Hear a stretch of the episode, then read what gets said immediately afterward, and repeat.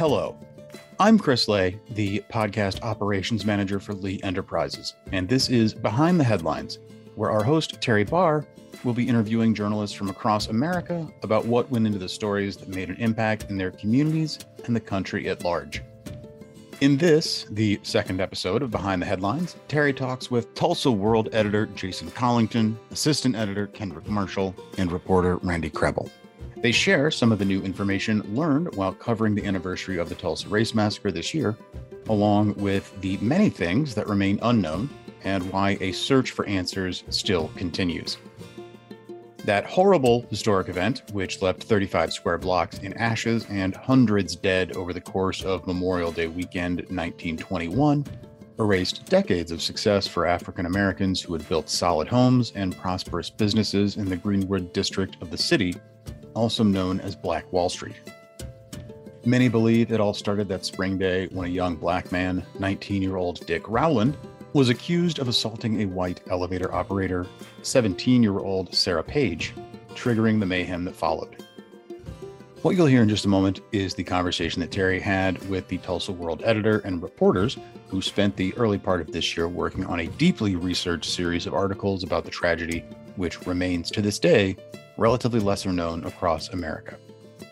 We'll have links to articles that they wrote and worked on in the show notes, along with other relevant information, so make sure that you check that out. And if you enjoy this episode, please consider subscribing to us wherever you get your podcasts and support local journalism wherever you live, since it's the work of those reporters that makes this and so many other shows that you likely enjoy possible.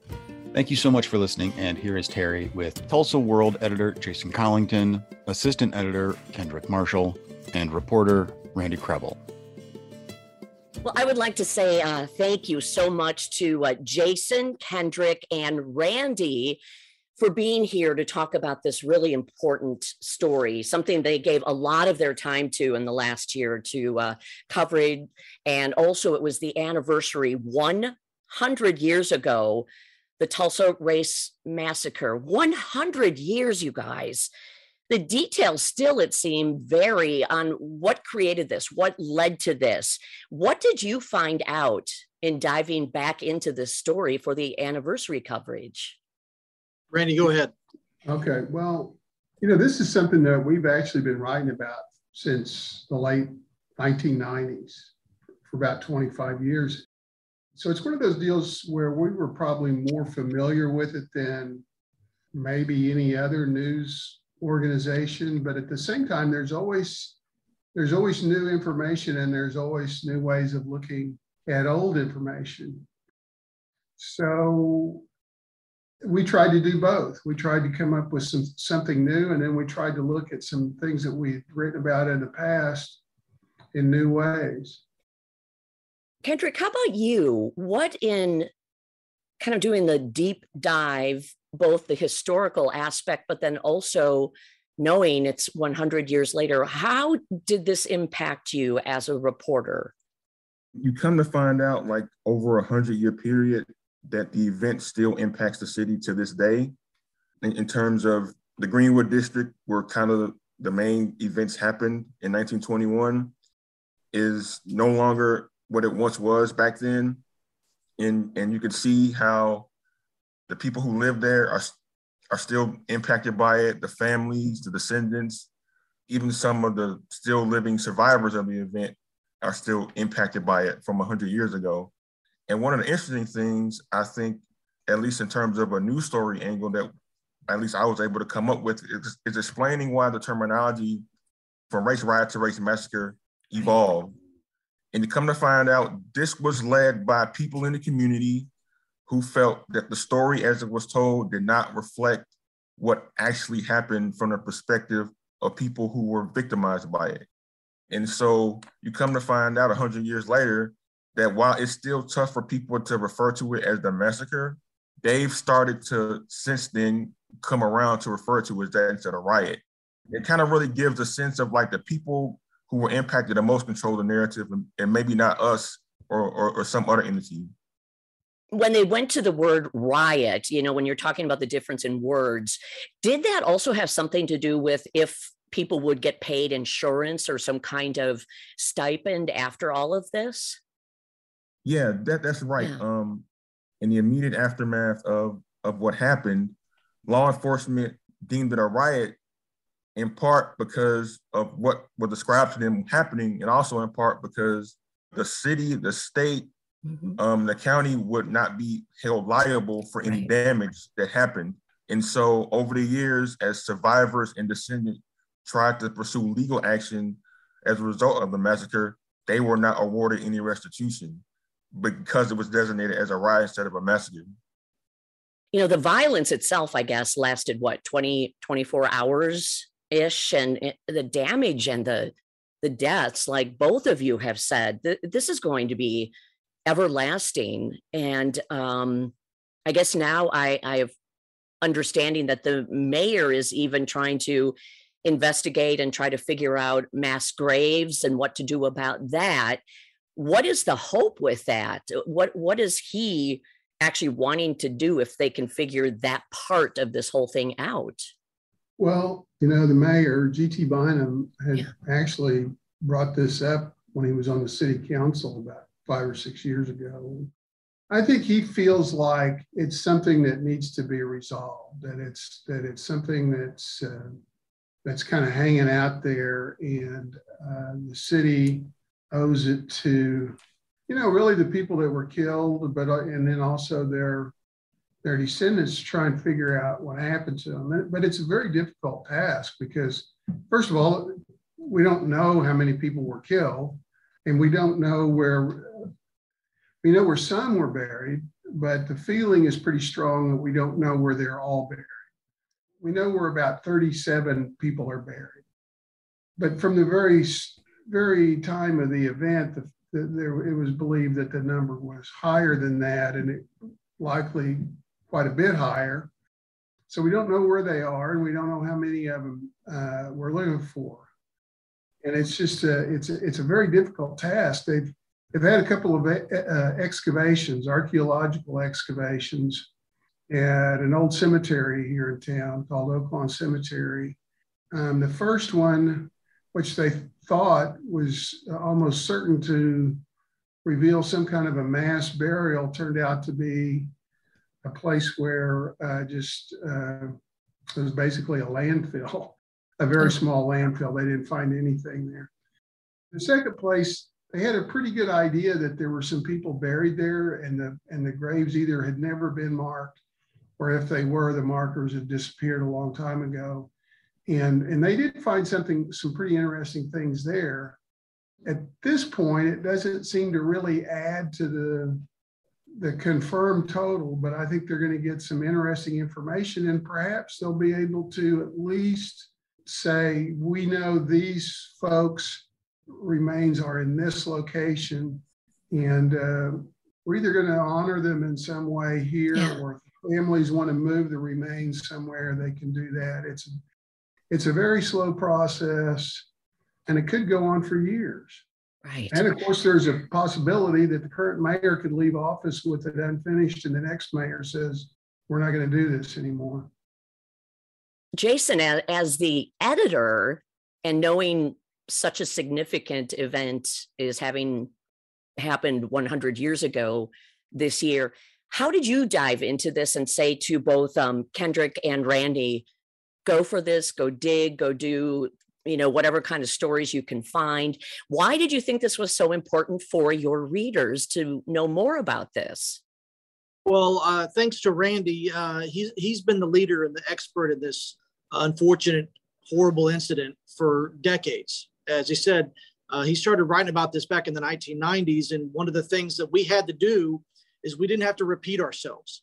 On the 99th anniversary, we made a special section that kind of looked back at the history of it. And what I challenged the staff, and this was an all newsroom initiative. This was, if someone wasn't writing something or photographing something, they were covering for somebody so they could write or photograph or edit it. And so we had several meetings a couple of years ago of what do we want to do? And we had a 27-page document of ideas.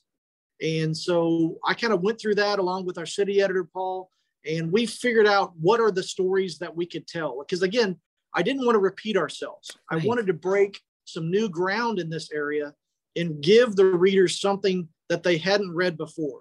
Kendrick and Randy both have written a lot about this over the last couple of years with the 100th anniversary coming up. Right. And so I challenged everybody, what can we do that we haven't done on this topic? Mm-hmm. And, you know, Randy he's such the expert. He wrote a whole book about it. Kendrick, who came here from Chicago, he dove into it and found some things. And so I said, we had written about this a lot. The challenge for us was on the 100th anniversary when the president was coming to town, when we had every eyeball internationally on Tulsa. What could we provide that was not there before? Mm-hmm. And so we had interviews with some dissidents that we've never interviewed before. Randy was able to find some things out that he'd never reported before. Kendrick found some new things in his reporting that we'd never reported before. And we culminated all that, you know, every Sunday and every Wednesday in the months leading up to the anniversary. And then we put all of that into a 68-page ad-free section that came out that Sunday before the anniversary. And that's all of Randy's reporting. That's all of Kendrick's reporting. And I think that we gave people, the feedback that we got from the community was, here it is. Here is as much as the story as we know up to this point and every angle. And our president, Bernie Heller, donated 10,000 copies of that special section to our Tulsa Public School system. Oh, wow. A system that had not really in the past talked about the massacre very much in the classroom. Mm-hmm. And so we gave them 10,000 copies that we donated so they could bring Randy's reporting, Kendrick's reporting, the great photography from the archives, the photography from now, the voices of then, the voices of now, and to put that in the classroom like it's never been before. I mean, this was not even a page in many Oklahoma history textbooks. And thanks to Randy and Kendrick and the rest of the team here, we were able to make a 68-page section that said, okay, here is what we know. Because Randy and Kendrick did what a lot of reporters did not do. They just reported what they knew. Again, we got to see on prime time in so many of those documentaries, which included Randy in many of those, people just making up numbers, people just saying things that haven't been reported through. So we had a big challenge because, again, we knew that everybody was going to be here. And so we had to make sure that we told that story like no one else. And I think that we accomplished that. I wanted to ask you if you feel you managed to do that, and it sure sounds like it. It was an incredible team effort. Yeah. Incredible team effort that, again, it took everybody because, again, making a 68-page ad-free section in May is not something many newspapers do in 2021. I really appreciate you sharing how the students were going to be able to learn about this. That's so important. I think that's really great that is something that's going to move forward. What about the Race Riot Commission? Now, I've read that was formed in 2001, and have either Kendrick or Randy, have you learned anything new from it, or is it not really going anywhere? The commission was actually authorized in 1997, and submitted its final report in 2001. Now, there was a Centennial Commission then created in, I want to say 2015 or 16, and it was a completely separate body. So the group that was authorized in 1997 by the legislature, they gathered information, wrote a report, made some recommendations. A lot of those recommendations have never been really carried out. And that may be what you're talking about. But that body dissolved a long time ago. The question is anything going to come of those recommendations? And even some of the recommendations that were followed have not really, I guess you could say technically they were followed, but they haven't really resulted in much. For instance, one of them is that there would be college scholarships for young people who lived in that area. And there is a scholarship program, but it's very underutilized. There's only 2 or 3 of them given a year, and it's not well known. It's not really been utilized the way I think that was envisioned. And then there's some other things that are still being discussed. Well, one of the things that was discussed, for instance, was a memorial or a museum.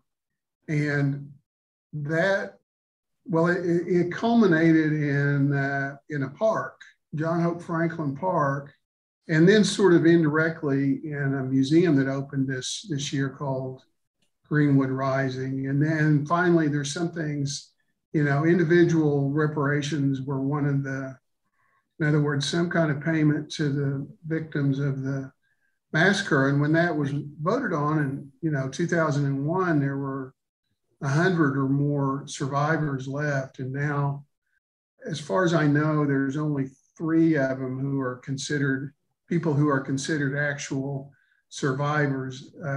We periodically have ones that had not been known about before who come up, but you got to keep in mind that this happened over 100 years ago now. So I have to think we're getting to the end of that. And that recommendation has never been acted on. I do know that 2 survivors were recently honored by your NBA team. And when things like that happen, do you feel like that at least continues to keep this story moving forward, or at least out in the public eye?